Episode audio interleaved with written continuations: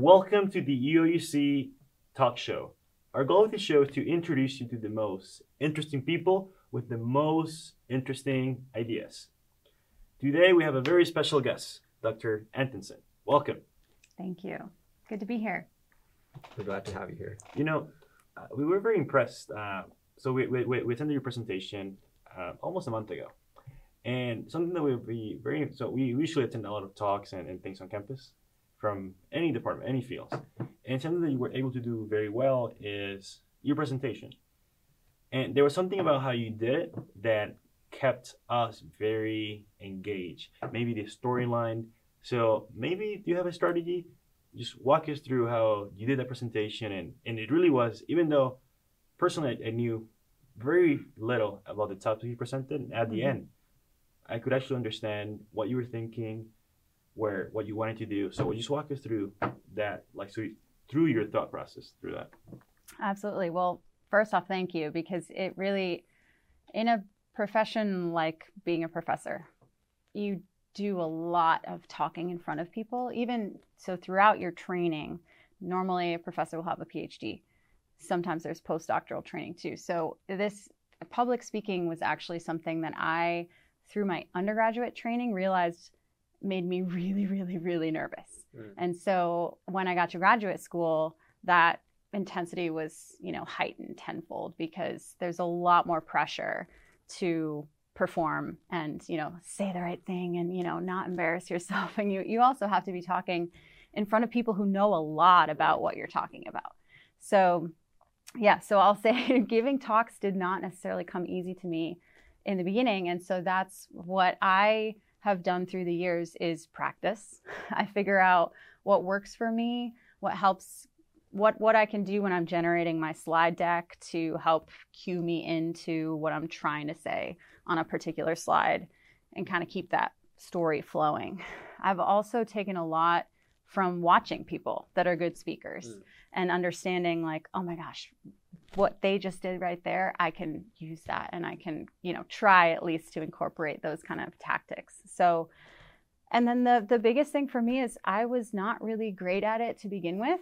And so I think of myself as when I'm an audience member and I was when I started grad school, I started right out of undergrad, did not have any real intense experience with research. So starting graduate school and kind of just coming right out of undergrad without a ton of preparation, I kind of got hit in the face with like this is grad school and i felt always out of place always like oh my gosh there's so much i need to catch up on i'm still mm-hmm. kind of learning the ropes and so it was hard for me to really feel like if i were in an audience right. for a talk like you both were when i didn't know anything about it i just felt like oh my gosh, I, I need to do better, right? I need to teach myself more.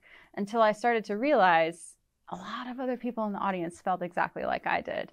And that's how I frame my talks now is I want everybody who knows, you know, very, very little about the topic to get something from what I'm delivering and to still make it relevant for the experts who are on the other end of the spectrum who know a lot about what I'm talking about and I can also engage with them.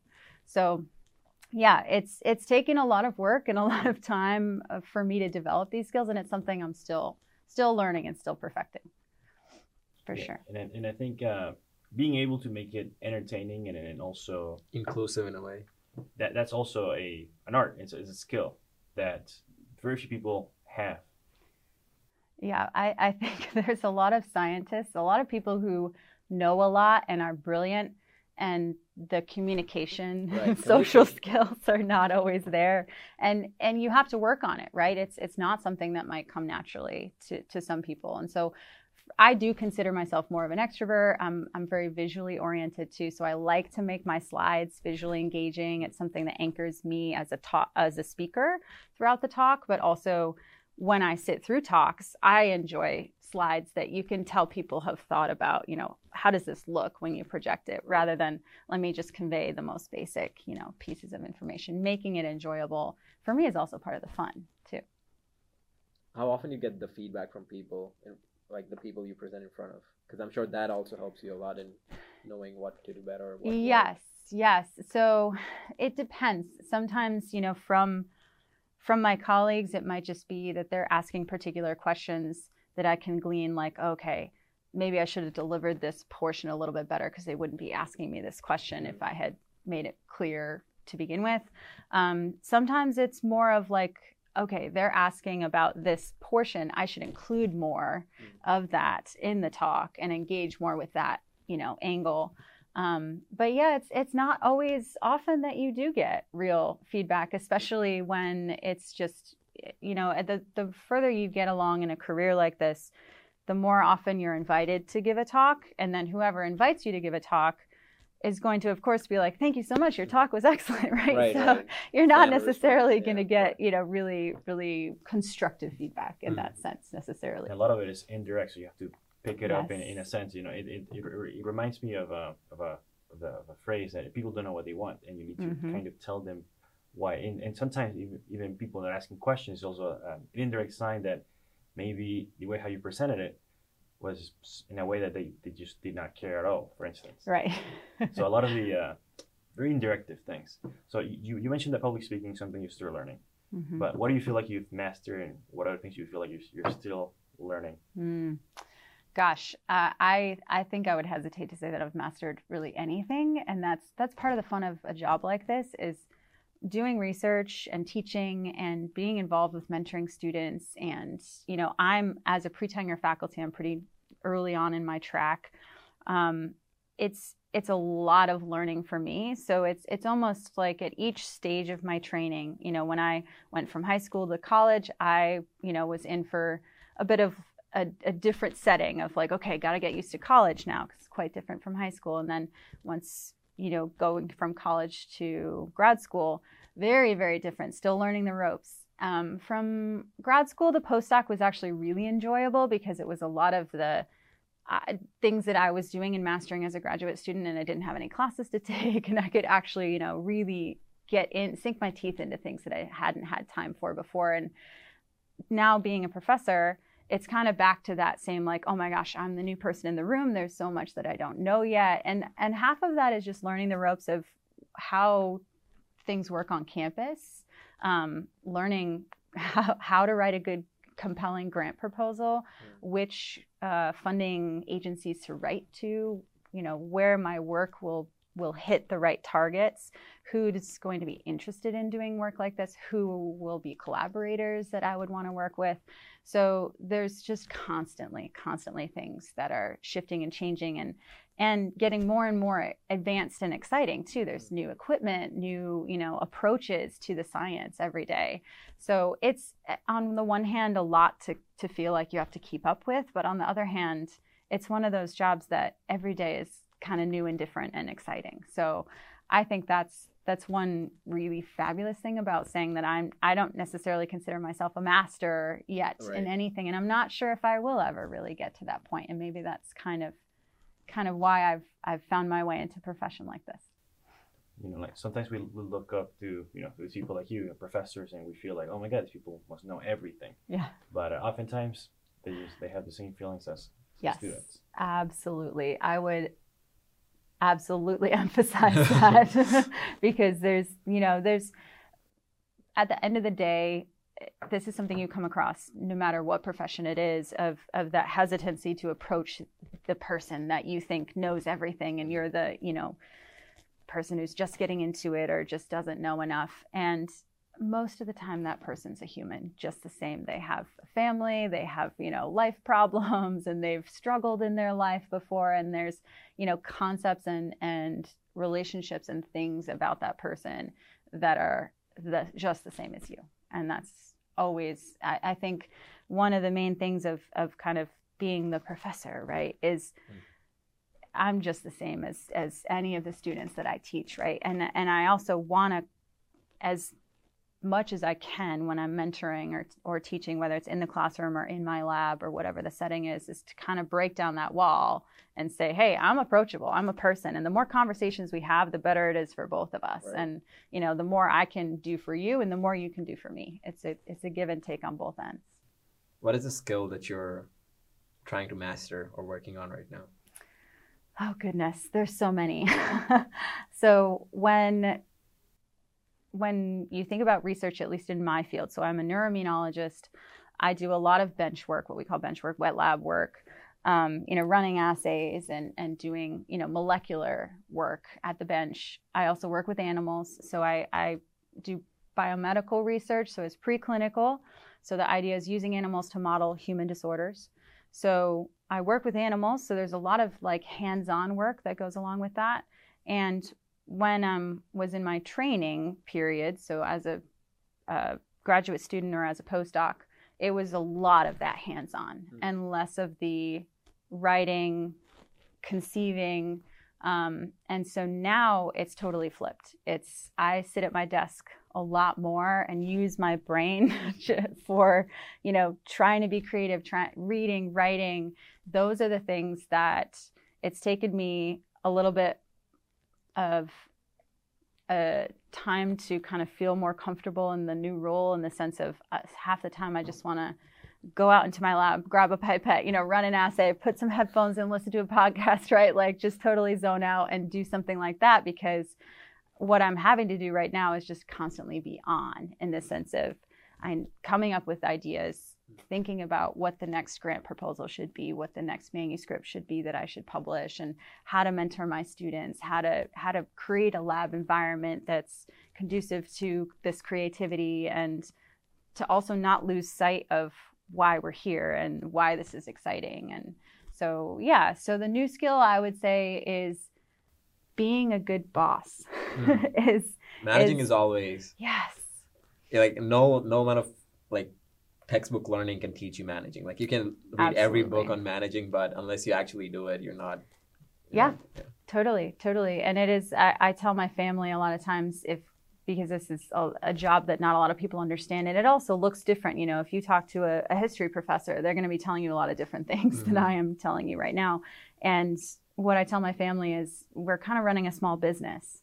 So we're the accountants, we're the you know grant writers, we're the PR firm, we're the HR firm, we're the you know recruiters, we're the um, the actual scientists and the right. actual teachers as well. You know we're all of those things. So that that part I'm trying to master, trying that, to learn. And that idea of being interdisciplinary, I think that's something that needs to be put across more because I feel like people get too focused on their major, and they yeah. they feel like okay, if I'm doing this, then I I've only be doing this for the rest of my life. But that's not usually how it would pan out, right? Because right? they're like all of these fields like biology, physics, chemistry, right? They're all so interrelated mm-hmm. that even if I'm studying physics, at some point I'm gonna have to rely on chemistry to maybe solve my equations Absolutely. or even biology to understand what's happening, right?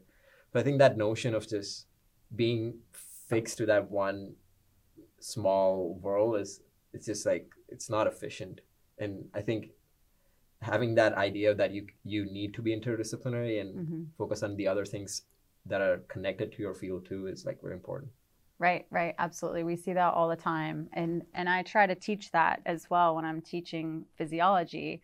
I try to say look we're we're talking about biochemistry right now. We're talking about how oxygen and CO2 is regulated in the bloodstream and how gas exchange occurs and and you know what regulates hemoglobin's affinity for oxygen or right. for CO2 you know all of that is relative to chemistry to biochemistry to also to the the bigger picture of how does respiration you know work in a mammal in a, a, a mammalian system. And yeah you're absolutely right. When it comes to applying those skills to to an actual profession a lot of times it doesn't matter how good you are at the at the science of it you still have to also be able to kind of function in a way of of meeting deadlines managing your time interacting with people being efficient as a group leader but also a group member. Right. and yeah that's it's the list goes on. We touched on your research and we'll we i do want to get there. But before um, um, before that i'm really curious. You were born now you're here of like what happened in between? Like, what did you grow up doing that led you to what you're doing now? Like, what do you think you were gonna do?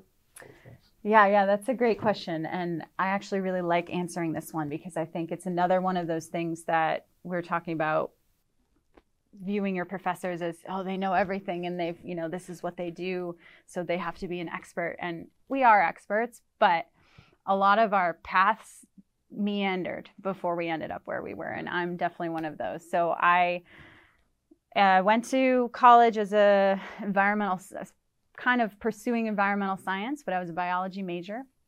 Before I enrolled in a bachelor's of science program, though, I really highly considered a fine arts degree. So I mm. almost went to design school wow. and could have just left all the science behind. Um, and I actually, my senior year of college, I had the opportunity to study abroad in Milan, Italy. And I chose that city because that's where the Last Supper is. Mm-hmm. And so I could see that in person. And it was, yes, it was just as awe inspiring as, as I anticipated. But it was my kind of chance either I could have graduated a semester early or just use the tuition dollars that I was expecting to spend anyway on this experience of a lifetime. And it, and it was that. So what I did was I, I did the first semester of my senior year abroad and I just took psychology courses, photography class, art history. Wow. I did kind of all the, immersed myself in that art and design Culture. kind of world. Mm-hmm. Exactly and didn't do any science when I was there. And that was sort of a, a litmus test for me in the sense of do I want to do this or do I miss the science? And at the end of the day, I missed the science. And so when I came back, I thought, I, you know, I can always do science as a job, get a paycheck, and then do art on the side. And so that's what I went with. So I left college thinking I'll probably get a master's degree. You know, I, am in a I'm a biology major. There's not a ton that I can do with that, at least with what I was interested in doing. Um, it's it's not as easy to just walk right off with a bachelor's degree into a profession. Um, at least not with a biology degree most no. times. So I thought I'll get a master's degree. I don't know about this whole grad school thing, but I'll give it a try. Master's programs usually about two years. So I applied. I was interested in working with animals. So I had considered pre vet for a while as well, of going into veterinary school, realized that wasn't really for me. So by the time I decided on graduate school, I thought I'm really interested in animal behavior and animal welfare. And so I picked an animal sciences program. So I applied here and I applied to several other schools um, across the US. And some of the other programs were a little more agricultural focused um, and less on the animal behavior. And so I got a call from, he's now the department head and also the head of the department that I'm now a faculty member in. And he was looking for a student to do the behavioral tasks that he had funding for through his grant. And he uses pigs as an animal model. So I did a phone interview with him and I was immediately like, this sounds amazing. Let's do it. So I ended up here. Uh, I was a master's track when I first started. And as soon as I, you know, kind of got to the end of my first, second semester as a graduate student, I thought, I don't want to stop doing this. I'd like to keep going. So I was able to switch my curriculum from the master's track to the PhD track. Um, and so, yeah, by the time I, I was finishing up with my PhD, I I had considered so a lot of the one of the biggest questions in graduate school is do you go into academia or do you go into industry or government? Government's another one that doesn't get mm. as much hype as industry because industry's got the paychecks. Right. but I had kind of vacillated back and forth. And so a postdoctoral training is is very much like a residency program would be for an MD or a DVM. And I thought, let's just do the postdoc because if I want to go into industry, I can still do that at the end of that. But it's really hard to come back to academia if you don't do the postdoc. So I was really fortunate to get in touch with someone at The Ohio State University. They have a really great institute there that's in the psychoneuroimmunology field. And it was a different a much different experience being on that campus for my postdoc as well because it's i was on the medical campus. And so i was right immersed in the hospitals. A lot of their animal housing is actually in the basement of some of the hospitals. Hmm. so you know i'm seeing that kind of hubbub every day and it was it was really a good experience because you can get a job as a faculty member in a college of medicine setting like that as a tenure track faculty who primarily does research and it's it's framed a little bit differently and so i i get i got a good experience at that institute for kind of what am I looking for if I'm looking for a faculty position. And I I was interested in teaching, and so coming back here, um, the opportunity came up. It wasn't necessarily something that I was thinking, oh, I'm gonna you know come back to my alma mater and become a faculty member, but there was an opportunity, and my husband and I actually, he's also a tenure track faculty member, so we were very lucky to get two tenure track positions wow. as faculty wow. members. It's not, it's really not, com- it's, it's hard. Let's put it that way to get two tenure track positions. So, so we're here and yeah, it's been, it's been a great two years for me so far. what does he teach? So he's in the kinesiology and community health department. He does, um, he does, he's also multidisciplinary. So he, he kind of does exercise immunology and how exercise, physical health, or stress impacts intestinal microbiome and intestinal physiology. Oh, so there's some so, overlap between your research. And yes, yes, yes. There is a bit of overlap. So it's we never really get away from the science. we mm. talk science at work and we talk science at home so yeah but it, it is also it's really nice to have a partner who understands what it's like right. to be in the tenure track system and in academia and he was a really fabulous anchor for me when i was in graduate school coming in with really no idea what was going on. I met him early on. He had already done his master's and for me he was just like worlds ahead of like wow that guy knows what he's doing. I don't know what i'm doing. So, you know, when we started our relationship, it was really fabulous for me to have him as sort of that anchor of, you know, and and partner to be like, yeah, well, this is how things work, and you mm-hmm. know, I would suggest that you do this, maybe don't do this, and and that kind of thing. So, yeah, it's it's been nice to have a partner and partner in crime in that way. And in that, and you know, it, it it's, it's like you said, you know, in a, in a way that was a you know a, a blessing in a way that you guys ended up you, know, you guys met here, which is you mm-hmm. know unlikely, and then you guys ended up coming back, which is also very unlikely. Right. Right. So it's just weird how things work sometimes. But yeah, it, it yeah. was it was meant to be in a sense, like how you uh, decided not to do design.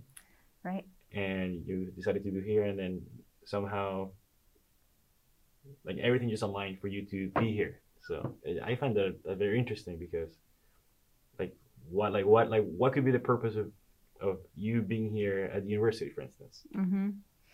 Yeah, yeah, I often think about that too, and and it was really quite apropos actually. So my husband had applied for an opening, and then you know I I sent in my application after he had been kind of given his offer, and then the pandemic hit, and uh. so I came for my interview here maybe not even a month before like the whole world shut down.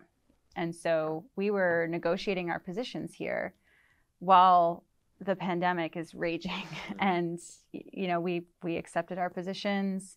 We moved, we bought a house, we bought a car. like there there was a lot of things that were really just aligning for us right juxtaposed to the fact that we're still in the middle of a pandemic. So it, it was it was also interesting in that sense of like, wow, we're really succeeding in all these, you know, career ways and, and life ways that we've always wanted. And what an odd time for all this to, to come together. Looking back, do you see that as a as, as luck, as randomness, as a blessing? How do you make sense of that? Yeah. Yeah, yeah. I think it's I think it's a lot of things. I think, you know, so establishing relationships and networking with people maintaining those relationships is really important and, and and that's one of the major reasons why my husband and I are back here is because of the people that we met when we were here mm-hmm. and so a job opening became available in the same department that my husband had trained in during his PhD and so he was one of the first people that the department notified saying you know we want you to apply for this position. And so it, it's things like that really that I would say, you know, there are there are tangible examples of how it it pays off to, you know, make relationships, meaningful relationships with people when you have that opportunity. And to maintain them as well. And not just for the leverage, you know, sense of things. I'm not saying like, oh well, we we played our cards really well, right? right. It's it's just, you know, we didn't necessarily envision this either. It was it's just things, you know, started kind of falling into place and, you know, the opportunity came around and, and, you know, we, we think about it in the same way we think about any other opportunity. And, and obviously we know people here, we have, we have those established relationships. We have an understanding of how, how our departments work. We're both hired back into the same departments we were in when we were grad students. So I think for us, we, we had that opportunity for a unique experience and a unique perspective on being able to understand it and in some ways maybe even a leg up to folks that are applying to institutions that they're they're not familiar with yet so so yeah i think it's a lot of things i think it's you know kind of in the sense of playing your cards right but also to to roll with things when when those opportunities come around and and still do your due due diligence right of of picturing yourself there and figuring out what's what's right for you. Because if if this wasn't the opportunity we were looking for it wouldn't have benefited anybody if we said okay sure we'll you know we'll come but nobody was really you know looking for that. So also do your due diligence in that sense of you know we wouldn't have come here if we didn't know that it was a good a fabulous place to be an r1 institution you know good teaching good colleagues good research good environment so, so yeah. So you mentioned that you came back here to do your um, PhD, right? And how did you find your focus of research then? Because you mentioned you wanted to do something related to animal welfare. Right. But that still doesn't get us to what you're doing right now. So yes, yes, yes, that's a up. good point. yeah, yeah. So I I will say honestly, the way I describe this to people is that I still didn't know what I wanted to be when I grew up. Mm. So I ask people that. I think that's just a bad question. Like, like some people have like glorified stories, like, "Oh, I was, I was six. I knew that I wanted right. to be like an astronaut or an mm-hmm. engineer mm-hmm. or whatever." Mm-hmm. And like, sure, but yeah, in some ways, I think it's still glorified. Like, you never know fully. Like, you always yes. have these moments of doubts and like other things that that can lower you in absolutely direction. absolutely yeah yeah so that's that's what i tell all, a lot of my students even when they're still in grad school because that was the case for me is i was still figuring stuff out when i was in grad school and so you know i i think having that open mind and also you learn so much about yourself going through training experiences or you know internships or just just as if you keep the door open for opportunities and experiences you'll learn a lot. And especially if you put in the work the more you're going to get out of it too. So i think the best way to describe how i came in as a student was very naive very um not so much i'm trying to find the right term. Not so much immature as much as just not i hadn't really figured everything out yet. Right. and so that was part of the experience for me. So i i thought you know animal behavior animal welfare. I do do a lot of animal behavior still mm. and that is still very very exciting for me uh, and a passion of mine um, the and the welfare I'm involved in uh, every day, honestly, because anyone who works with animals, you have to abide by the the way that things have been designed for research. So we are equitable, or we are, um, you know, do, doing things with a very stringent set of rules to make sure that that welfare is maintained for those animals. And so, um, yeah, so I, I kind of have touched into both areas that I had been interested in in the first place without really knowing that that's the form that they would take. So, yeah, and I think would I have been happy if I'd gone to a different setting? Probably. You know, I, I think I, that was kind of the, where I was at in my in my life that I probably would have been happy and excited about kind of doing anything that was within that you know bigger realm of things so so yeah but then i never would have met my husband so so yeah I, that's the best way i can put it is it's just i at least for me it was it worked out because i i was able to still pursue what i was passionate about regardless um, the really big important thing to keep in mind i would say for everyone is always tune in to yourself because if you're kind of thinking, I'm just to see this through. I really am not happy, but I'm kind of, I'm here now and, you know, let's just finish it. I would say, especially for a graduate degree, it's that's your career. You know, you're you're investing in your career. So if you're not satisfied, if you're if you're kind of, you know, really thinking, I'm not sure I want to do this, that is really a time you're already an adult. You know, you're you're thinking about adult things of, you know, what your career path is, if you want to start a family, you know, where you want to move and settle and all those things, you start thinking about that around that time. So so for me, I I was interested in everything. If it happened that I really wanted to pursue something else, I probably would have finished with my masters and then gone on and pursued something else. So so yeah, that's a long-winded way of answering answering yeah, you know, your question. This is the second time you mentioned that being in touch with yourself, knowing whether something is, is right for you. Mm-hmm. How do you actually know that? like how like how do you think of this question and what yeah. do you actually do? Do you, do you know? Yeah, Oof. yeah, that's a big one. So I I think I talk with a lot of people. So I talk with a with I, I have a very close family. I have three sisters. Wow. I'm also a twin. So I'm oh. really close with my twin sister. So oh. for me, I probably have, you know, that one person who's just me in another body, right? So we're we're very close. And if there's anything that I have uncertainty about, I just call her and we talk it through. And the same, you know, vice versa for her.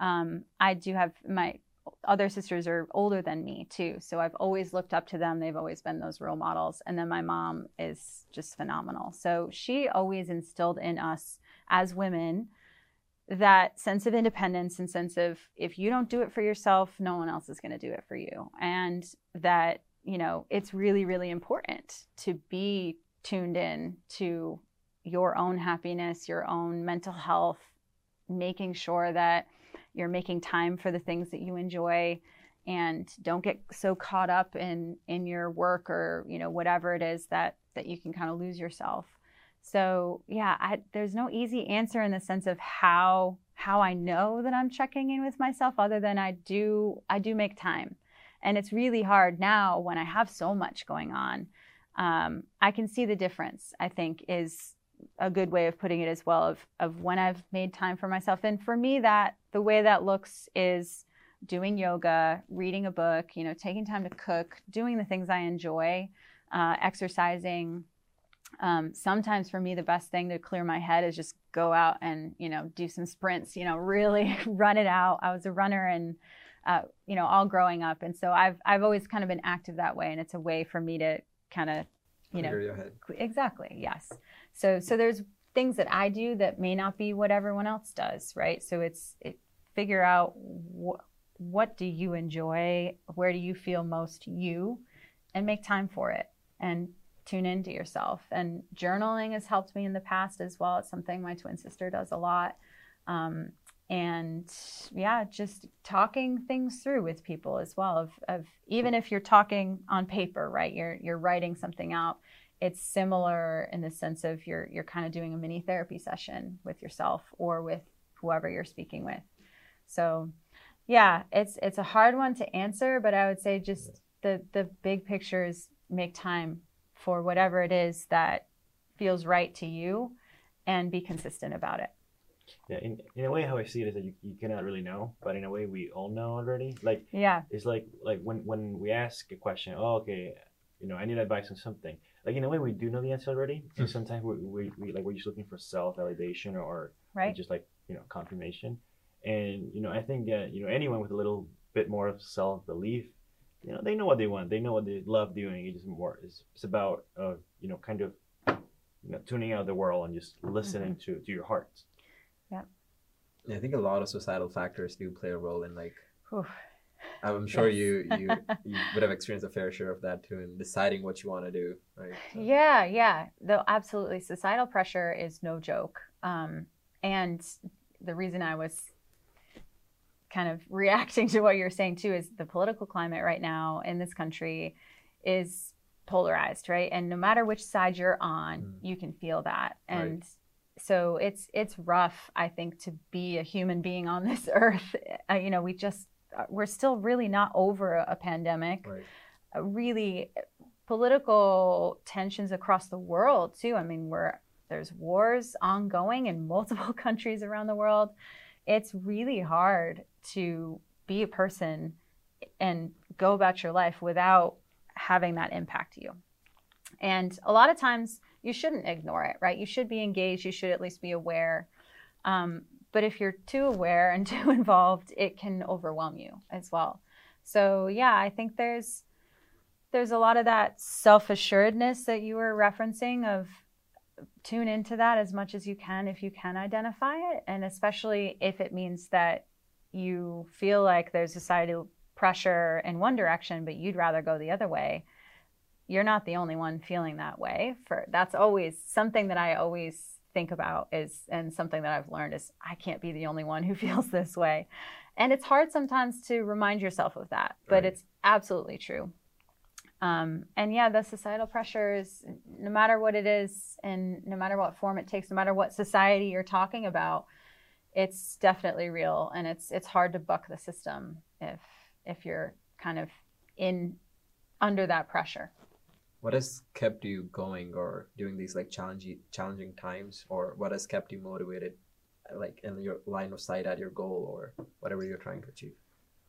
Yeah so i think the idea of how i approach what i uh, research is kind of this is a factor of research i think mm. just anyway is that you're always trying to discover that next new thing and it's not like I'm making groundbreaking discoveries mm. or I'm like, hey, this is a protein that we never knew about before. Here it is. You know, I, I don't do that kind of science, but there's still things that we don't know about. And that just makes me excited. And mm. so I think even when it becomes challenging, and especially when it becomes challenging, I like to kind of take a step back and reassess, kind of put everything, spread everything out and try to remove my own pre-existing notions about those things or emotions about them or perspectives and see them for what they are. You know if it's oh my gosh i have all these deadlines or i'm trying to teach at the same time as doing research and grant writing and all these things and it's overwhelming the best thing for me is to to take that step back and say here's what i want out of this and here's what i want for for example, for the students that I teach, here's what I want for them. And if I'm not my best self, they're not getting what I want them to get. Right. And so that's that's one of the things that's helped to to overcome stressors and it's so hard it's really hard I, I can sit here and talk through it but that doesn't mean i'm really good at putting it into, into practice yeah. all the time but yeah i think that that there's always for me at least i have enough of an assurance of I, this is exciting for me. This position that I'm in is exciting, and I get to do some really awesome stuff every day. And as long as I don't lose sight of that, that's enough to motivate me, to no matter what it is. Yeah. yeah. yeah. Step by step. Yeah, exactly. And there are some days when it sucks, right? There's there's definitely some times when you're like, what? You know, why did I sign up for this job? You doubt yourself. Yeah, yeah. right. Self doubt for sure. Or it's just sort of like, oh my gosh, you know, little things that are kind of getting in the way, things you didn't expect, problems come up, you know, and and not every day is a fun day. But I think, you know, at the end of the day, there's way more fun days than there are non fun days. You know, is your twin sister an artist or a scientist? Ooh, great question. So a little bit of both. She's, I would say, not scientist in the same kind of traditional way that I'm labeled as a scientist, but she's a health coach. She has gone through a lot of different uh, careers uh, at this point, and having landed as a health coach now, um, she did anthropology as hmm. her major in undergrad, and so for a long time, her goal was to work with um, training dogs for veterans, therapy dogs. And so she's always kind of been kind of in the in the more art end of things. I think it, I think of psychology and, and sociology, anthropology is more of the art side of things, and then the science side of things is the real like here's how your metabolism works. Here's how exercise you know here's the benefits and here's how it all wraps into your mental health. And so i i would say she's she's label you could label her as a scientist in the sense of that's her her profession um, more so. But yeah she's she's always i think been a little bit more in tune to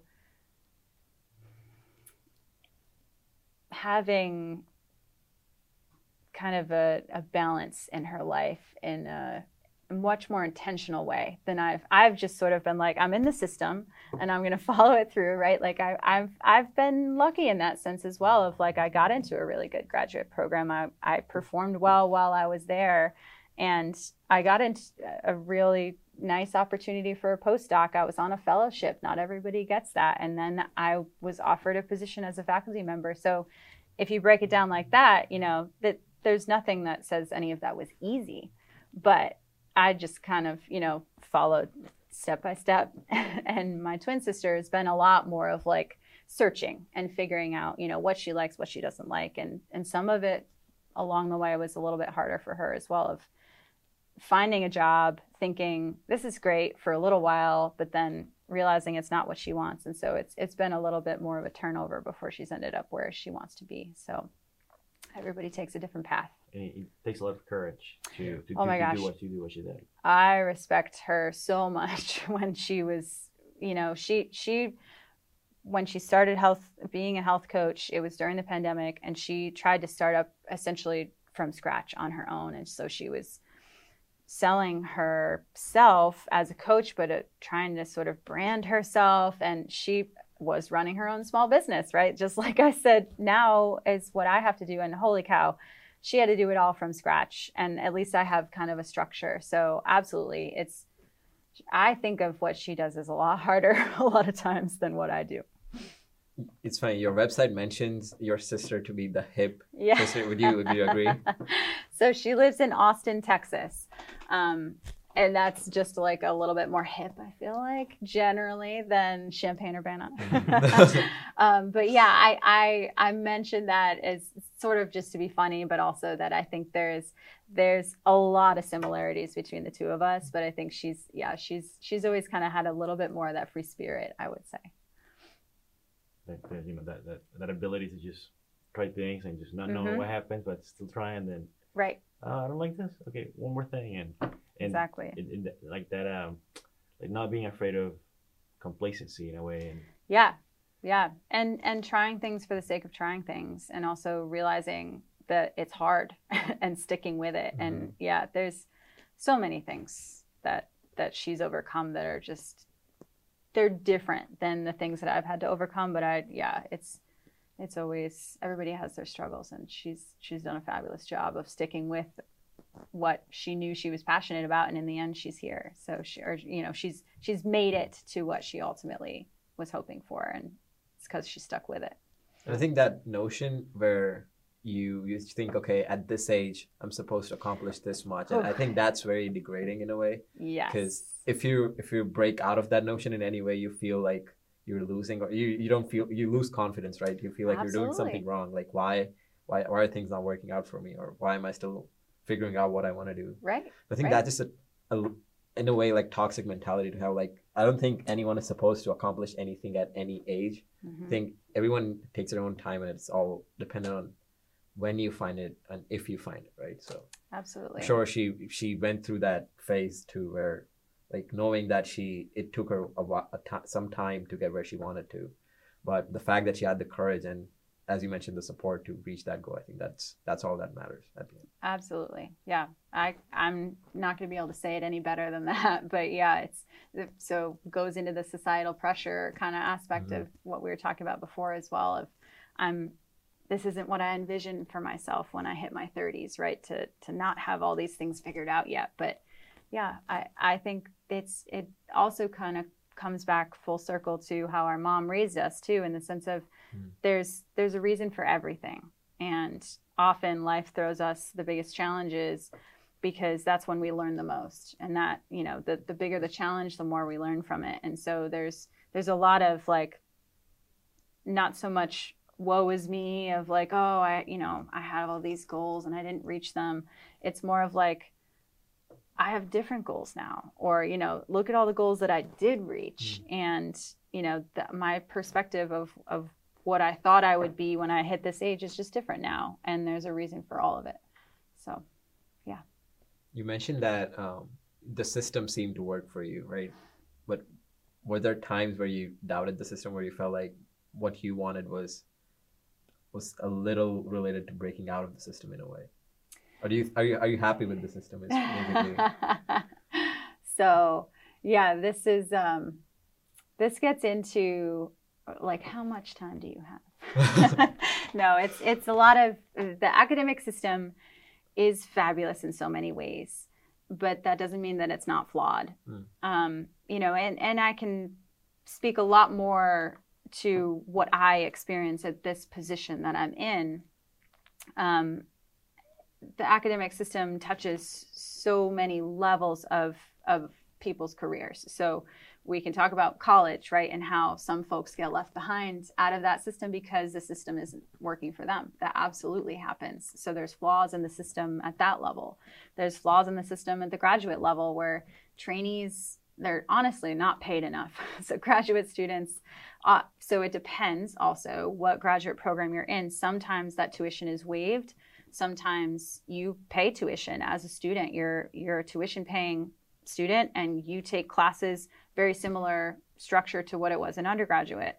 Um, but in in a lot of the graduate programs that are in my field and and related fields, that tuition is waived and you get a small stipend. And it's because you're you're taking classes, right? You're still a student but you're doing work on top of that and so you're you're doing your dis- you're performing your dissertation work on top of that um, these days the stipend is uh, barely enough to live on i would say so it's it's enough it, it can get you by but for how many hours you're working mm. it does seem like uh, so much of the time it, it's inhibiting for certain folks who have other responsibilities outside of of what they're doing uh, and can't don't necessarily have you know the luxury of entering graduate school even though they don't have to pay the tuition they might have to take a second job outside of work to make ends meet you know they might have childcare duties they might have you know family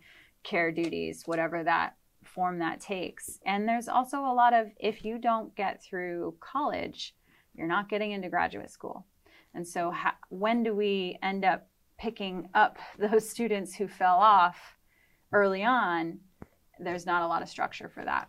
So, so that's that's where there's a lot of issues in the earlier stages, and it it continues through through the later stages. So there's not a ton of support for early career faculty, depending on the department and depending on the institution. You know, it, some institutes, some universities, some departments are really fabulous about this. Um, but some are not so much. And I think there's, it, it really is hard at that early stage when you don't have your own lab, independent lab research program built up yet. When I'm writing grants, I'm writing grants. My grant submission gets reviewed right alongside the submission from this fully established professor who has, you know, decades of preliminary data, publications, that person has a track record, right? So there's a little bit of a boost sometimes, depending on the funding agency or depending on the call, that an early stage professor might get. But that's not always the case. And so there's a lot of, of ways in the system that, yeah, so again, this um, I'm giving you kind of the surface level. There's a lot of nuances to all of these these stages, but yeah, there's there's a lot of we don't get paid enough, honestly, as professors. No professor gets paid enough, especially when you compare to what we would consider the equivalent job in industry. And so there's there's a lot of, of issues to that. There's a lot of service that's expected of faculty members in addition to what they're already doing. That's just an expectation. There's no additional compensation mm. for that work. So yeah, so it's I, I if I were to put it in a nutshell, I would say not enough recognition of the efforts that people put in and that's all through the levels of undergraduate graduate a lot of times we when we talk about this we're talking about graduate students or postdocs even. And so they're collectively termed trainees. So they're just constantly training right? And so we have this sort of apprenticeship style in academia still where even early stage faculty members we're in you know pre-tenure. Until we get tenure we we haven't proven ourselves yet essentially. And and i i appreciate how that system was set up and i understand where it came from but i think there's factors within there that are no longer relevant to how the how modern we've become at this point and and the types of of funding strategies and, and things that are out there these days. It's, it's just it looks quite different than the classic apprenticeship style that it was built on. So what needs to like how can you change it? How can you make the change happen? Yeah so i think that's it's strength in numbers and playing the long game and i you know a part of me kind of feels deflated saying it that way because I would love to say like, you know, we just need to to get out there and do things about it and, and I can do something about it. And it's not untrue to say that I can do something about it, but I think it's really going to take a push from from a big group of people from all areas too to say this is a problem this you know to outline it and to document it and to say not only is this a problem but we've come up with solutions, right? So a lot of times when you're trying to change something, you have to have a vision for what you're trying to change it towards. And it's hard because there's a lot of different visions for what would work and what wouldn't work. And for example, when grants get reviewed, they're reviewed by a panel of experts, and there's a recent push towards maybe we can anonymize these submissions. So when my grant goes in, and I've got you know two years barely under my belt, uh, and I'm getting assessed right up against the the person who has 12 years under their belt. If they didn't know who we were, they could just assess the science and we'd kind of be on a level playing field. That's the idea. Problem comes in when we have to still prove that we are capable of doing the research that we're proposing to do. And so that starts to get a little bit harder when this person's saying, Well, I've published this many papers and here they are, right? And then suddenly they're not anonymous anymore. And same thing, you know, it doesn't matter which one you're looking at, but it, it becomes difficult in some of those ways of like, okay, well, what if we did this? Well, there's problems with with proposing that and and a lot of it comes down to salaries too of you know how how can we give better vacation time and you know treat our our trainees as more than just trainees right. Um, and that's complex that's really complex a lot of times if i want to hire um, you know a, a staff scientist or a research specialist or a postdoc it's the university HR that dictates how that job is essentially laid out and what the salary, you know, areas mm. are for that person and what the benefits are that they qualify for based on the title. And so there's really not much that me as the PI, as the principal investigator, the professor, the one who's leading the lab, there's not much I can do, unfortunately, mm. as just that one person. And so that's why I say it's going to take playing the long game, but with a lot of people to all of us come together and say, this isn't right. I should, as someone who's running my own research program, as the boss, right, of, of that, I should be able to say, well, I'm going to hire the person who's qualified and I'm going to pay them what I think they should be paid. And some of that also comes down to I can't afford to pay them, right? So I'm just starting, so I can't afford to pay what somebody who has, you know, 10 grants maybe can afford to pay someone. And so then you generate a bit of competition in the sense of, of you know, the qualified applicants are always going to go to the ones who have more money to pay them. So then you run into an issue there too. So yeah, it's it's complicated. Mm.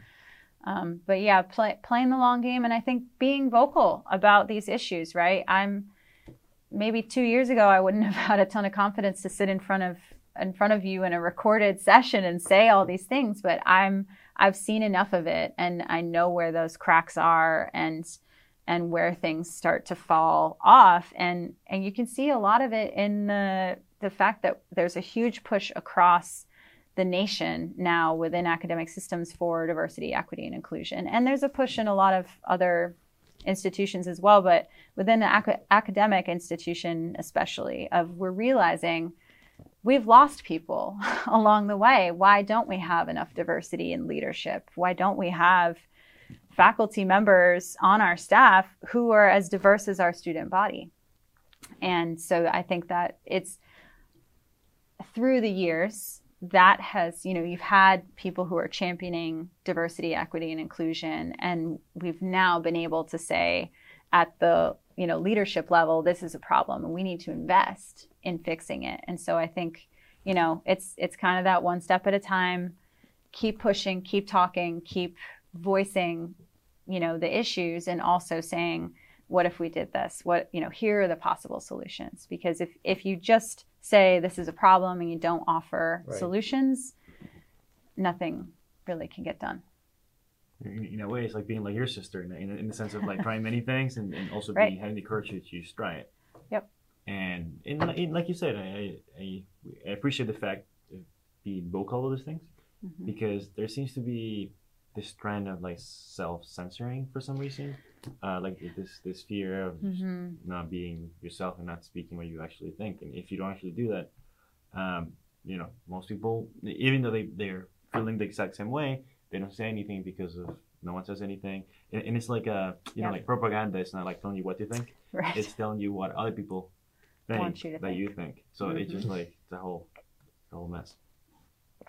Absolutely. Yeah, I think that it comes down to the societal pressures that we were talking about before as well. That's a lot of times why people stay silent is because either they think that they're going to get shot down or they think they're the only one who thinks that, who feels that way. So we have in in in academia especially, but I, I think in a lot of, of professions, what we call imposter syndrome.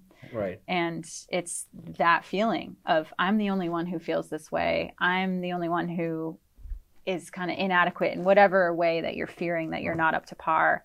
And that's never the case. Everybody feels imposter syndrome. So clearly, there are more people that feel the way that you do. And there are more people who wonder about these things and feel like there should be something that's voiced. And yeah, strength in numbers, I think, is the more we speak it, the more, you know, it's going to become a lot more accepted hmm. to talk about these things as well. Yeah, I mean, there's some sort of joke is that you know something is true not because of whether it's true, it's true because of how many times you hear it. Mm-hmm. So in a, in a way, you're, you're right, and it's similar to songs. You know, like the song we like is not because they're good. I mean, they're good, but we like them a lot more because of the more hear we hear them. Mm-hmm. So mm-hmm. It, you're right, and it, it, it's it's hard. But um, do you think these institutions are quote unquote fixable, or do you think we need new ones? Hmm or would you even consider doing a, a new sort of type of institution if it were to be created? Yeah, that's another great question. I would say, you know, a lot of times to be successful in changing something, you have to be in it. And mm-hmm. so that's kind of how I feel as well of, you know, I, there are a lot of people that I know, even some of my own friends who, you know, went through a graduate program around the same time that I did who kind of became disenfranchised enough that they said, "All right, I'm out. I'm I'm going to a job that's going to appreciate my skills and going to a job where I don't feel stressed all the time and right. where I actually make money that I'm owed." And I think, you know, there's there's absolutely something to be said for that. They have every right to feel that way. And I have felt, you know, throughout my training, I'd be lying if I didn't say that I had considered getting out of academia as well.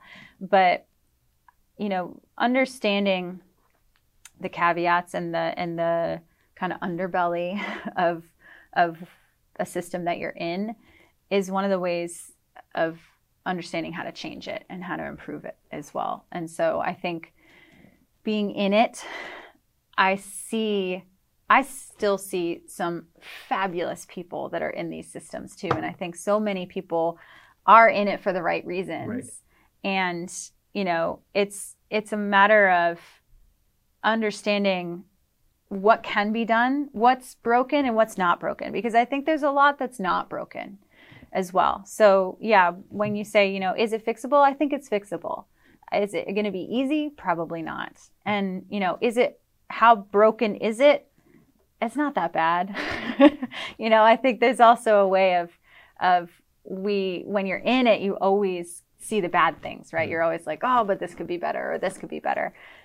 I think the big picture is academic institutions, you know, we're on the cutting edge of research. We're, you know, we're we're sitting here in this beautiful studio in this beautiful building on campus and you know, we have access to so many things and and we're able to have a chance to sit down and talk about these things and a lot of that I think we should never take that for granted.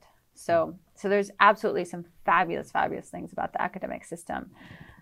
I think there's more good things than bad.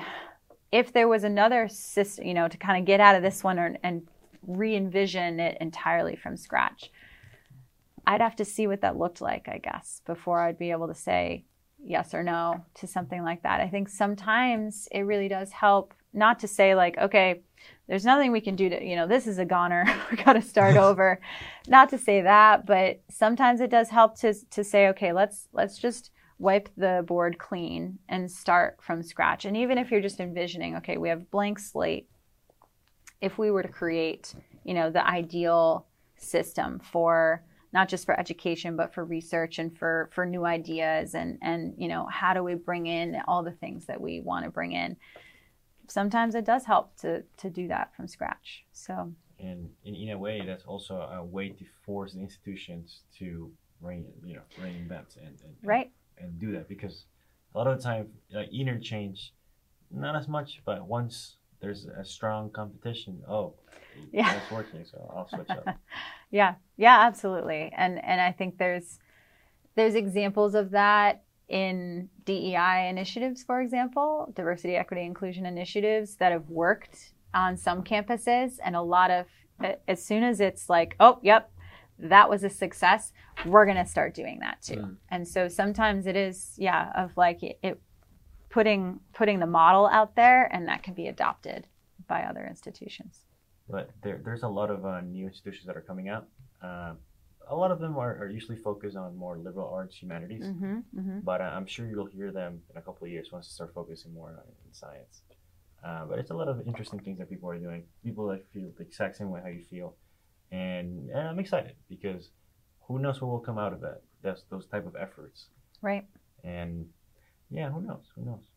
I think there's a lot to be said too of the learner these days. You know, the student looks so different than what that student right. looked like before, and I think the pandemic has also brought out some silver linings and some things of we can, you know, kind of flip things on its head yeah, and just force you to like rethink yes. a lot of things. Yeah, yeah. So so ed- delivering education or even what education looks like, right, is I think changing a little bit as well instead of what we think of as, you know, you have credits that you have to complete, you go to class, you learn the things that you learn, you get your grades and you walk away with your degree. I think the you know, flipping the classroom on its head idea is happening a lot more in some really successful ways and, and a lot of the times you have to force the, the professors or, the school. Uh, like like personally, I'm working on this project that um, a lot of the writing for like gen eds and things like that, a lot of them are just meaningless. I mean, people are doing it, and, and people like start to hate writing. I mean, I love writing. Yeah. I write every day, but a lot of these things just make you like just hate. Your, your, so, right. what well, what are looking at a world where people are able to do this seamlessly in seconds, and teachers cannot do anything about it. So they would be forced to do something else that would actually be focused on learning or something. Mm-hmm. That, that's a project I'm working on with AI and things like that. So uh-huh. it, it comes a way to, it's an experiment to see like, yeah. Would they actually like change or would they just like look away, oh, I don't care or something. Uh, so uh, let's see. I don't know. Yeah. Uh, I'm excited. Kind of a way to force a system inside the system and like, okay, are you gonna change or are you gonna like, like, mm. or like it's like a the Benjamin Franklin thing. It's like join or die. Yeah. Like, are yes. you gonna join or are you gonna like die? Right. So, right. All right. Uh, what's going on with the fetal microglia? yes. So what I look at, where my research concept, you know, the the idea that I built my program on, is because it's one of those things that we still don't know yet. Questions. So this is about neurodevelopmental disorders. So, autism and schizophrenia are two of the most uh, well known examples of neurodevelopmental disorders, but it can take many shapes of just intellectual deficits or cognitive decline um, or, you know, just inability to perform at, at, at the regular, what we would call the normal level. So, there's a link between inflammation in utero, so when that baby is developing before it's born, to the risk of these neurodevelopmental disorders. And so that's where the term comes from is neurodevelopmental. So uh, with origins in that early developmental mm-hmm. period when the brain is still developing. And so that link is, is actually quite strong with certain pathogens. And in fact, I, I unfortunately think we're going to see an uptick in some of these disorders now with the COVID, COVID pandemic, with women who experienced a, a severe enough inflammatory response to having COVID 19 disease. So, the inflammatory pathways that are happening in the mom, we can kind of break this down into to two different categories. There are certain pathogens that cause a very, very severe response, but that are also transmitted directly to the fetus. And so, if you ever hear in pregnancy, you know, pregnant women should avoid cold cuts, sushi, um, that's because of listeria. That's a, a, bacterial pathogen that's really, really highly pathogenic and can also be transmitted directly across the placenta to the fetus. So there's a few Zika viruses, another one, so that's a virus, but the microcephaly, that small developed head, um, is one of the kind of classic indicators of, of uh, Zika vertical transmission. So on the other category is non vertically transmitted pathogens. So this is influenza virus, which is what I study. And in most cases, I would say COVID 19, uh, SARS CoV 2 falls in this category as well, where it's, it's very less likely that that pathogen is going to reach the placenta. Um, so there's varying degrees of severity. And so I study non vertically transmitted pathogens. So the really interesting question, um, and this is based in epidemiological data as well, is why is it that when a woman is is pregnant and she gets infected with these pathogens, they're not transmitting directly to her child, her developing fetus, but that fetus is still impacted. Mm. And so there has to be a way that there's that communication uh, that's disrupting how the brain is developing early on. And so that's what we're trying to answer. And so what we know enough about is that it's definitely the inflammatory component, the immune response that's mounted in response to that pathogen. And the developing brain actually, so this is also what's really cool about biology is that inflammation and your immune response it gets kicked off when you have a pathogen, anything foreign, or if you injure yourself. Right. Stress is also another trigger. Um, and the interesting part is even aside from a pathogen response, these molecules are circulating in your system to a certain level. And so they're also produced and circulating in the fetal system. And developing neurons respond to them and actually are these signaling molecules are used quite differently in that early developmental period. And so these cells in the brain, these early neurons or microglia, are able to respond and are actually that immune kind of profile helps dictate how that brain develops and they're really they're there during healthy neurodevelopment as well and so this is the idea is if we're tipping the scales in one direction or the other of those inflammatory signals because of the maternal immune response what is the consequence on how that brain develops? And so that's the question that we're trying to answer is is there a kind of a permanent way in how these neural circuits are forming? Because this is a really critical period for that brain growth and development that can lead to lifelong you know kind of deficits in circuitry function in the brain that manifests as these neuropsychiatric disorders so it's really complex because autism and schizophrenia, they might have some crossover in the sense of how the pathology itself is defined. You know, the the the actual, you know, if if you look at the brain of a schizophrenic patient versus the brain of an autistic patient, there might be aspects that are similar, but there's also aspects that are quite different. And one of those is when the disease manifests. And so schizophrenia, it's generally an adolescent or, or early adult onset.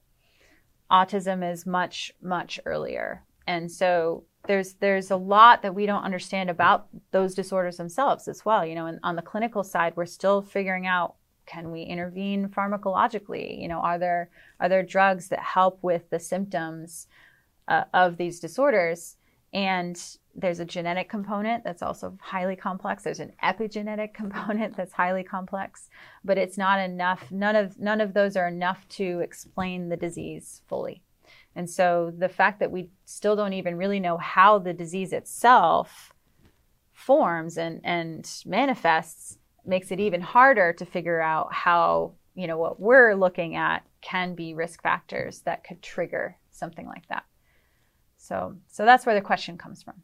Why is it only the brain that gets affected? Why, like, does anything happen to the other organs that are also being developed, or right? Yeah. So that's a great question, and the answer is yes. So so it's the focus is a lot on the brain. Mm-hmm. So one thing I will say is is well, there's there's two things. We're talking about risk factor. So it's not to say that any time a pregnant woman comes into contact with a pathogen, then her child is just pretty much guaranteed Bound to, to yeah. you know, exactly. So that's not what we're saying. We're just saying it's it's one of the risk factors that mathematically has been shown to be linked to these disorders.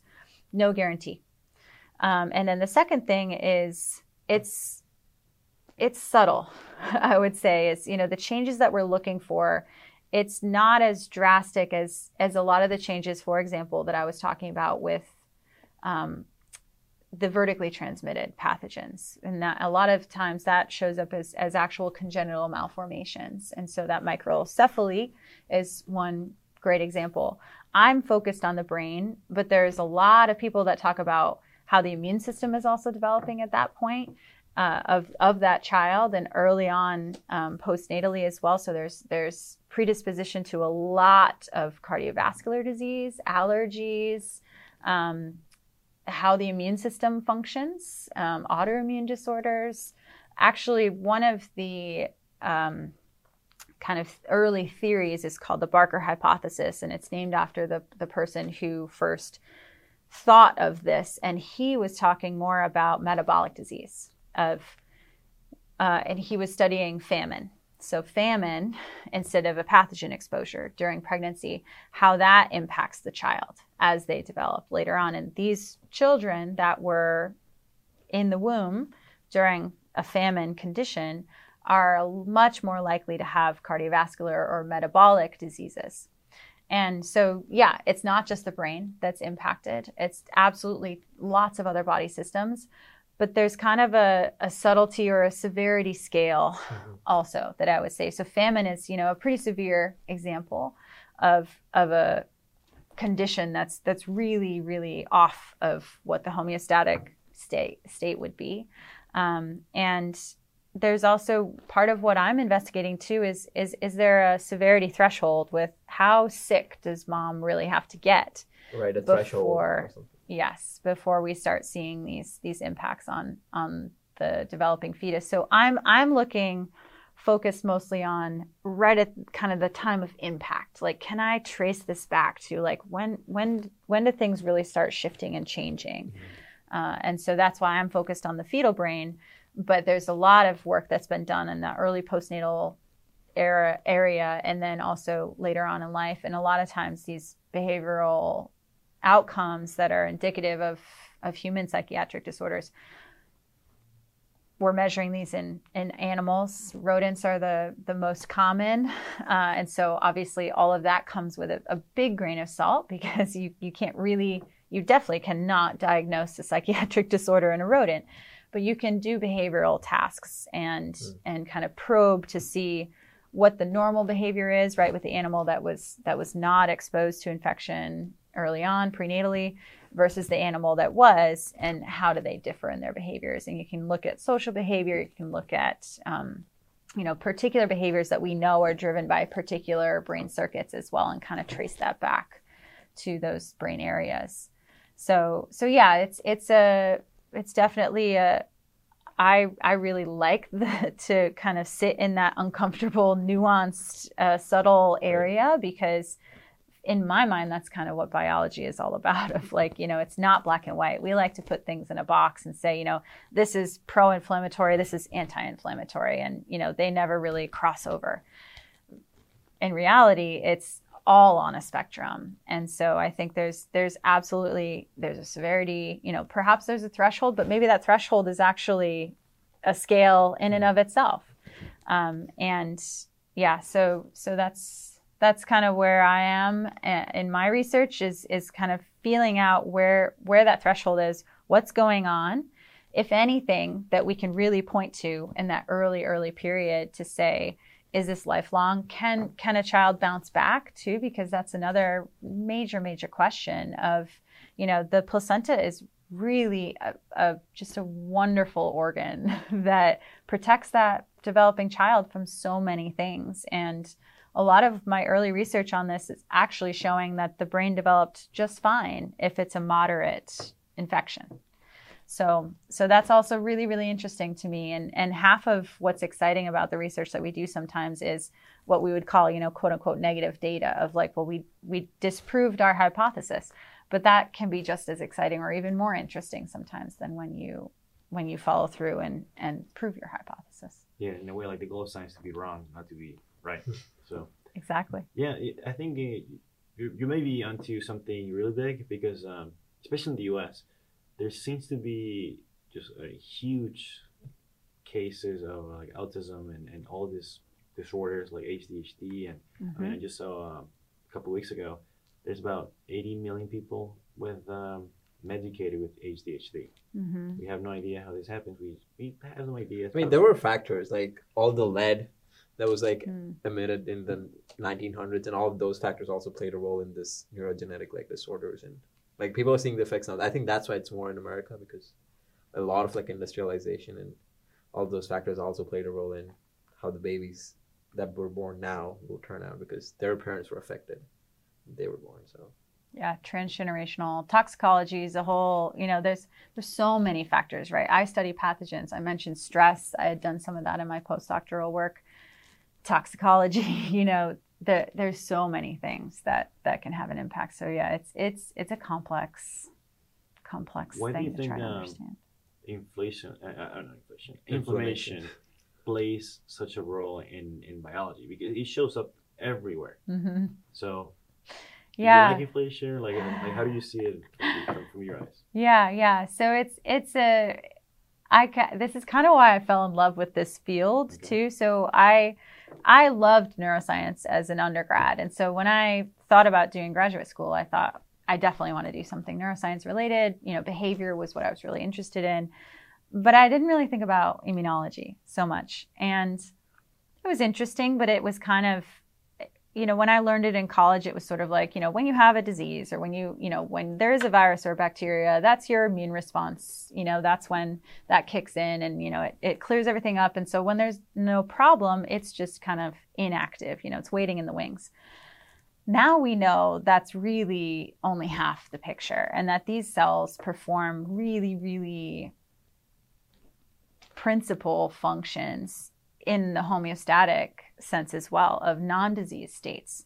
So that's what fascinates me about this is that and similar to when I was saying you can't really put anything in a box in the sense of this is always anti-inflammatory and this is always pro-inflammatory.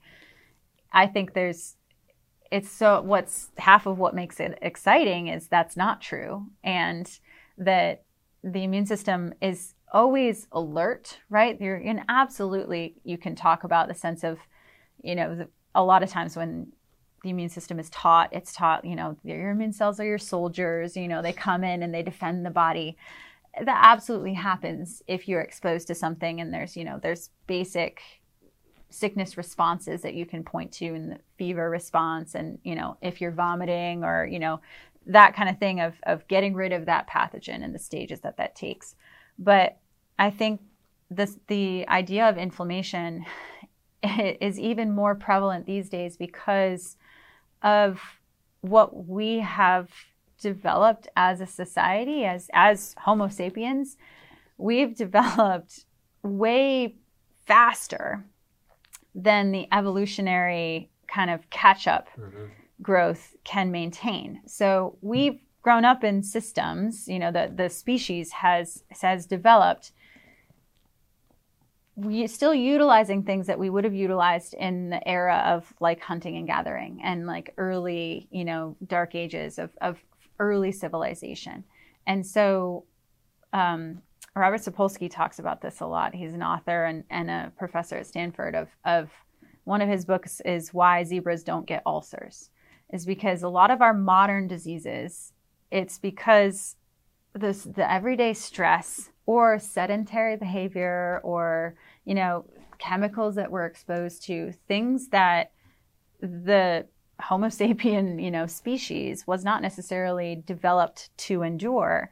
We were developed to be able to you know kick in our system. If we're running away from a lion our stress system is going to kick in and we can get away from that lion and then we go about our day.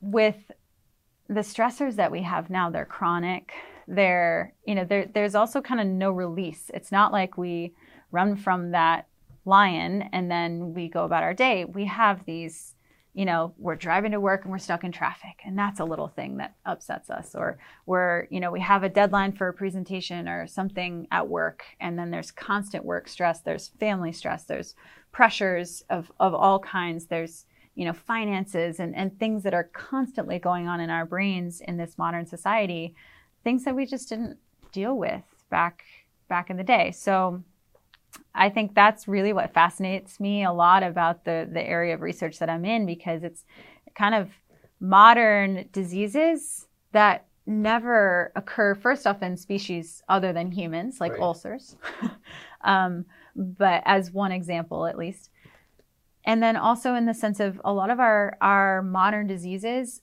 are a function of how the society has developed. And, you know, a lot of it's because of sedentary, more sedentary behaviors. A lot of it's because of the stress, the chronic stress that we're under and and the things that we're exposed to and the things that we just the the body hasn't necessarily evolved to cope with.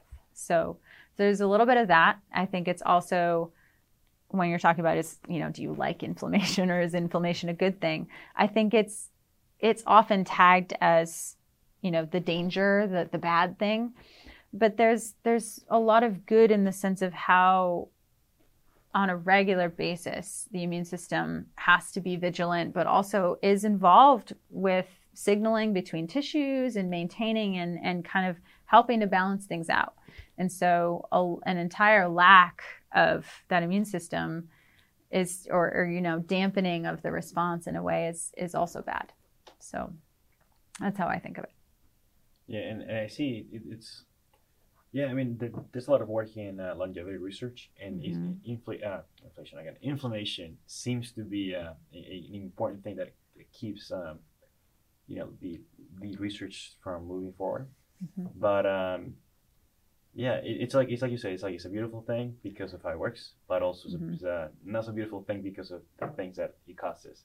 But like yeah. you said, a lot of it has to do with our environmental things that are that are causing, uh, and it's like it's like we, uh, like usually how people humanity would advance would be somewhat, you know, linear with our biology, but for some reason we just develop way too fast that our biology didn't have as much time to catch up so that's a very interesting point that I, I haven't really considered before. So thank you for yeah. sharing that. Yeah, that... there's a documentary called The Social Dilemma. It talks about the same thing where like why so many people are struggling with like social media and like uh-huh, anxiety uh-huh. and all of that because our human brains are attuned to like uh, care about the other what others think and what the society right. around us is thinking but and a lot of that we're getting more and more exposed to with all these social media apps like oh how many likes am I getting? What yes. people are commenting, right? But our yes. brains are not at a stage where um, they can like, I don't know, in a logical way comprehend all of that data and like process it in a way that's healthy for you. So that's why people get so anxious and like get depressed and right. all those things also like play a factor with. Yeah, that's what it reminded me of when you mentioned that. Yeah, yeah, I think I think it's absolutely a factor. And and another thing that I I kind of didn't touch on so much, but like all these chronic stressors, like maybe we're worried about how many likes we're getting on our mm. post, right? That activates the stress system mm. and that can activate awesome. inflammation.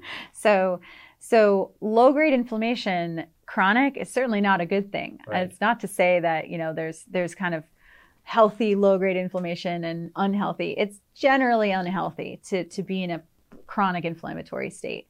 So, it, absolutely, we have some things that are working against us. Um, I think the interesting thing of every system is that there are, you know, the inability again to put anything into a box of nothing functions in a vacuum you know the way that one system could be impacting another system and you're saying well this thing's not bad well it's activating something that happens to be less healthy or disease inducing or you know whatever it is and sometimes it's that in and of itself is okay but the amount of time you know the chronicity of that of how often we encounter things that make us stress give us anxiety and could cause inflammation uh, it's it that building up is really where the issue comes in too. So it, it's there's a lot of subtleties to it because there's there's a lot of times actually that stress can dampen the immune response. And so when you when you are feeling really stressed, you often are more susceptible more to yeah. yes to you know if if you're in college and you're stressing over an exam this used to happen to me every almost every you know semester where i would get tonsillitis or i would get strep throat or something mm around the holiday break because I'd been pushing, pushing, pushing right up until I could finally take a break. And then, you know, my my kind of anxiety was able to, you know, go home and and then suddenly I'm hit with something and my immune system is not ready for it right. because it's just been chronically dealing with these other things, which is stress is not an actual pathogen. So so yeah, it's there's it's it takes on so many forms. It, that's exciting to me, right? And so I, I often tell my students too of if I'm teaching as well of you know students who want to go to vet school or you know want to want to do something in science and and if this doesn't excite you like maybe consider something else. And it's fine to admit that too, right? We were talking about before, like knowing who you are and what you want and what you want to do. I'm just super fascinated by the science and by all that stuff. And so for me, that's a necessity of the job.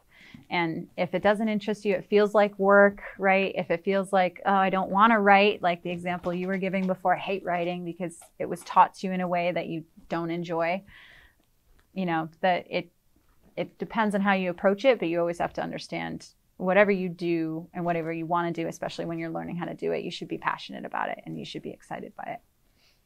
But uh, yeah, I'm, I'm really I'm really excited for for the research and the work you're going to be doing. Still somewhat early, but uh, yes. I'm, I'm really excited. So I'll be looking forward to throughout the years on what you've accomplished, which I'm sure will be many interesting things. Like Thank you said, you. you're on the edge of the unknown, so yeah. Regardless of what happens, it will be exciting.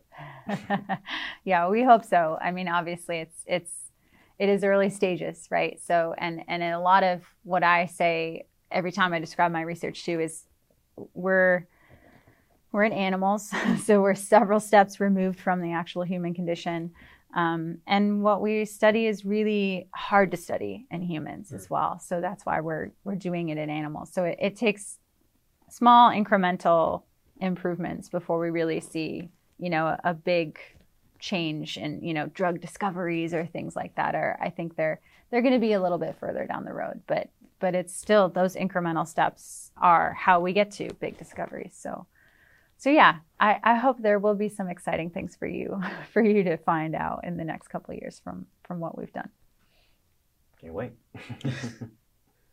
what advice would you give a student or any anyone who's listening to this right now?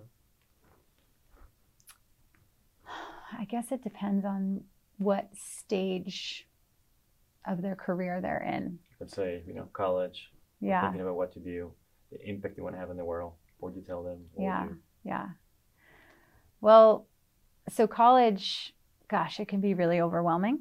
I think the idea of getting the grades so you can get that GPA, so you can get to that dream job that you want, or if you want to go to further schooling, you know, go to grad school, go to law school, go to med school, whatever it is, that GPA matters a lot, right, on paper. I think the advice that I would give is concentrate less on that and think about more of what are you getting out of it? Are you still living your best life? Because college is one of the most fun times as well in your life. I think you're away from home, you're with your friends, you know, you're you're kind of have that camaraderie and you you also have so many opportunities in college. And so I mentioned studying abroad. If you have the opportunity, I highly, highly recommend something like that in in your college years to do internships do you know take advantage of the types of things that you have access to as a college student even if it's not necessarily within the you know specific track that you expected that you should thinking that you should take or that you expected to take so yeah i would say keep yourself grounded in the sense of don't get so upset about those exams and about those projects that you have and due dates. You know, do your due diligence, get your stuff in on time, you know, try to perform well.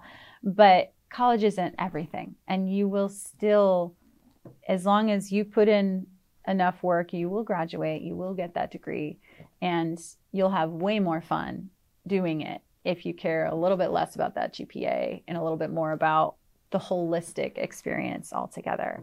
And you know it's not just about classes. And when you're in your classes too the more you engage with the professors the more you'll realize we want what you want right as well. And so the more you put in the more you get out and we're approachable and if you need help ask for help right those are also ways that you can stop worrying so much because you've talked to the TA or you've talked to the professor and you've gotten the information that you needed. And so you feel way more prepared and you feel less stressed when it comes to those, you know, midterms and things like that that are always stressful times. So, yeah, I would say always keep that perspective and don't be afraid to ask for help, but ask for opportunities to do new things. And if you meet somebody who does something that you've always been interested in, reach out, ask, see if you can, you know, get more experience in that. Ask them how they think of it. You can always ask somebody, this is something I highly recommend if you are considering a career. Ask somebody if you can get a hold of somebody who's in that career. Ask that person, what do you do on a daily basis? How like what's your work life balance? What's your day-to-day look like? as far as you know are you working with your hands are you sitting at a desk are you you know what kind of skills do you utilize every day because that's really i think what sometimes gets lost in the sense of your oh, oh i just need to get to med school or i just want to get mm. to law school i just want to you know that next step i just want to land that you know awesome job as soon as i get out of here without really knowing what it is that you're working towards so finding out more information about yourself as much as you can, explore as much as you can, especially if you're not somebody who has a very clear goal and direction, and enjoy it while while you can, because life gets harder when you become more of an adult, and so yeah, the, your college years are supposed to be enjoyed for sure. I think that's great advice. A good way to put it. and, and I think like really like, treating it as a hypothesis is like, okay, I think I would like to be a neuroscience professor. Okay, let's mm-hmm. talk to you, and then okay, what do you actually do? And then right. ah, actually I don't like that. Okay, let's right. talk to a someone in industry working on drug development. Hypothesis. Uh, not that. And then you go from there and actually and doing that while actually listening to listening to yourself because you have the answers a lot of the times and you're exactly. kind of matching and aligning those things together. Right. Ab- absolutely. Yeah. And the, there's so many resources on this campus as well. So if you don't know where to look, reach out to, you know, the career office or the, you know, there's, there's some office on campus that will be able to put you in touch with someone who can get you to that ultimate thing that you're looking for. This is a massive campus. There's so much diversity so many people that you could meet who are here, who are fellow students, but also who are faculty members or staff members and working on so many cool things. So, yeah, definitely don't be afraid to reach out.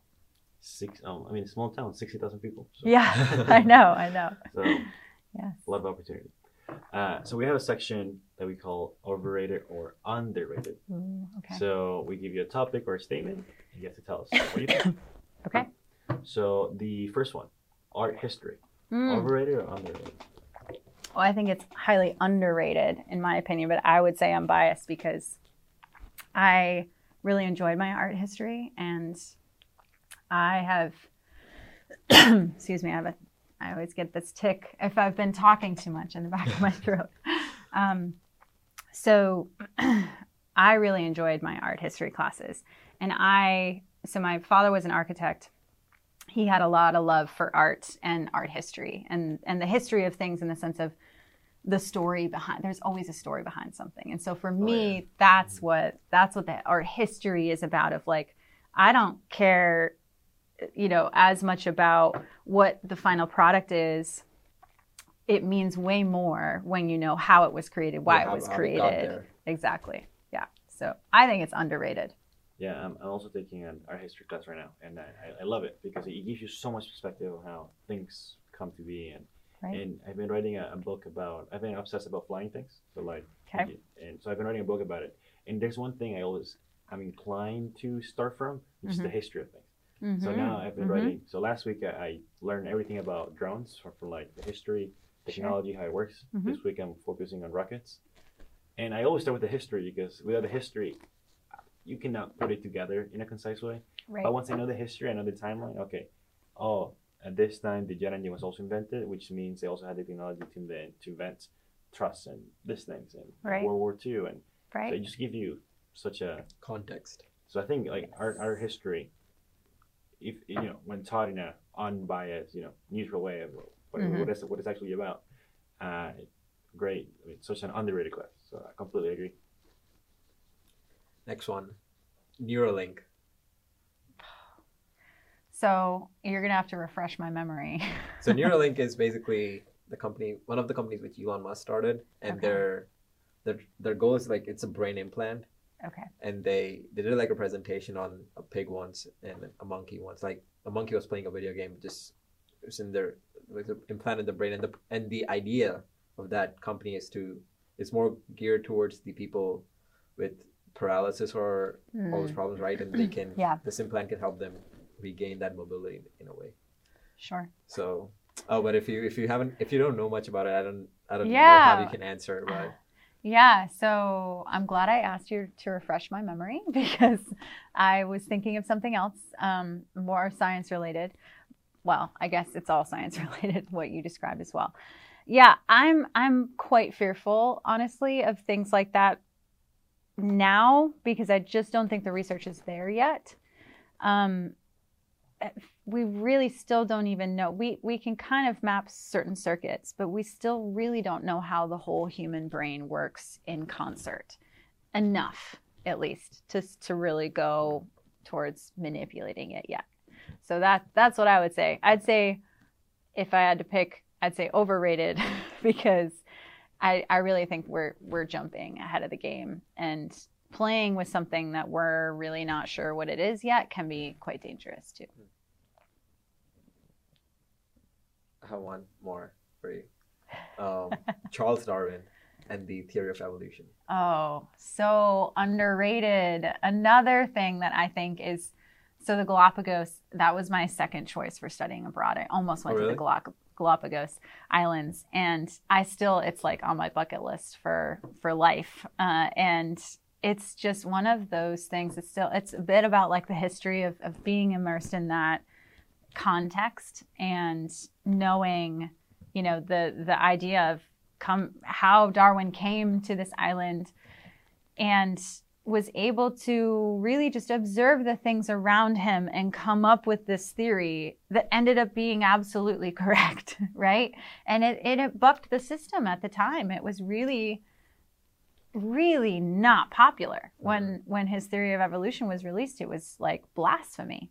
So that's another thing for me is like it's not just the theory; it's it's the story it's of story. like how how was that theory even received and how long it took before people started to kind of come around and be like yeah i think darwin this darwin guy kind of might be right about a few things so and i think darwin himself was actually kind of quite an interesting and talented person and i i think of him as you know he was he was a bit of an artist he was actually sketching out you know the, the different beak sizes on these finches and and you know he was he was a thinker in that sense of just the in the whole way of out in nature, observing things, you know, sketching them and and kind of trying to just understand the world around him and coming up with a theory that is the right theory. so, yeah, I I have a lot of respect for him. I know there's, you know, that he might not have been the best person ever, but he's he's he had yeah, right. Everybody has their flaws. so, so yeah, I think underrated especially because I mean, I I love biology, but I just love the idea of how evolution works. I mean, it really is survival of the fittest, and if you understand why we need to have diversity, biological diversity, you appreciate so much more about life and about the world around you and about the different things that we have available to us. And I think humans in general, especially in society today. It's really hard to lose sight of the fact of the amount of destruction that our societies have caused to the world that we live on. Mm-hmm. And, you know, global warming, we still got global warming or climate change deniers out there, and it's political and it's polarized and it's all the things that keep us up at night, right? And so I think if it was, if more people appreciated it, we'd have a lot more awareness mm. of this is a planet that, you know, through evolution, we've become, as a species, the dominant species on this earth. And if we don't realize the impact that we're having on things, we're not going to have this earth for much longer. So, yeah, I think underrated in that sense of like, if if everybody appreciated it, maybe we wouldn't be where we are as far as climate change goes and and a few other things i think of just an appreciation for the world that we live on even if we weren't facing catastrophic destruction hmm. with climate change that we'd have potentially just a better relationship with the world around us you know we, we started with uh, stories and we circle back to being able to tell stories which i you know i, I still think mm-hmm. and i will say it again you do have a talent of being able to say things or, or tell stories around things that, that is, is very interesting. I find that very interesting because not a lot of people has that charisma, perhaps, mm. or that ability to, to say things. So I think that would be a, a great place to to end. And it really thank you so much for Absolutely. for coming and talking and sharing your story. So thank you, thank you both. This has been a lot of fun. So, yeah, great. I mean, I, I enjoyed. I thoroughly enjoyed it. um, and thank you, thank you for watching. Um, this was, I would say, one of our most memorable conversations in my opinion this is a topic we haven't talked about much like we we haven't really d- dived deep into biology or all of those topics. So it was refreshing to like learn more about from more about it from you and discuss this as a whole and there were a lot of topics that we covered uh, that were not related to biology. Like we talked about mm-hmm. having courage being persever like having perseverance. There are a lot of challenges that life can throw at you and um, there there can be a lot of factors too that can make you feel demotivated and just make you feel that you won't be able to get through them but if you have the right people around you and if you can build the right support system that can help you get through it uh, i think that's what matters the most.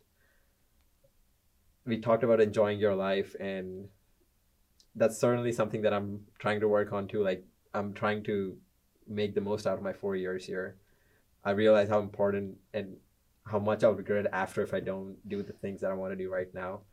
And I think it's true, like you mentioned, like every person says that that once you get get become more of an adult, it, yeah. life gets harder and adulting is hard. Right, and there are other things that will come that you need to worry about, and I think it's just, um, I think it's a matter of being grateful where you are right now and just appreciating everything and everyone that you have around you.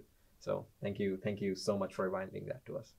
Absolutely. Yeah. Well, well, you led the conversation too, so it's very refreshing to to not always be talking about the science and mm. and the you know what I do for a living.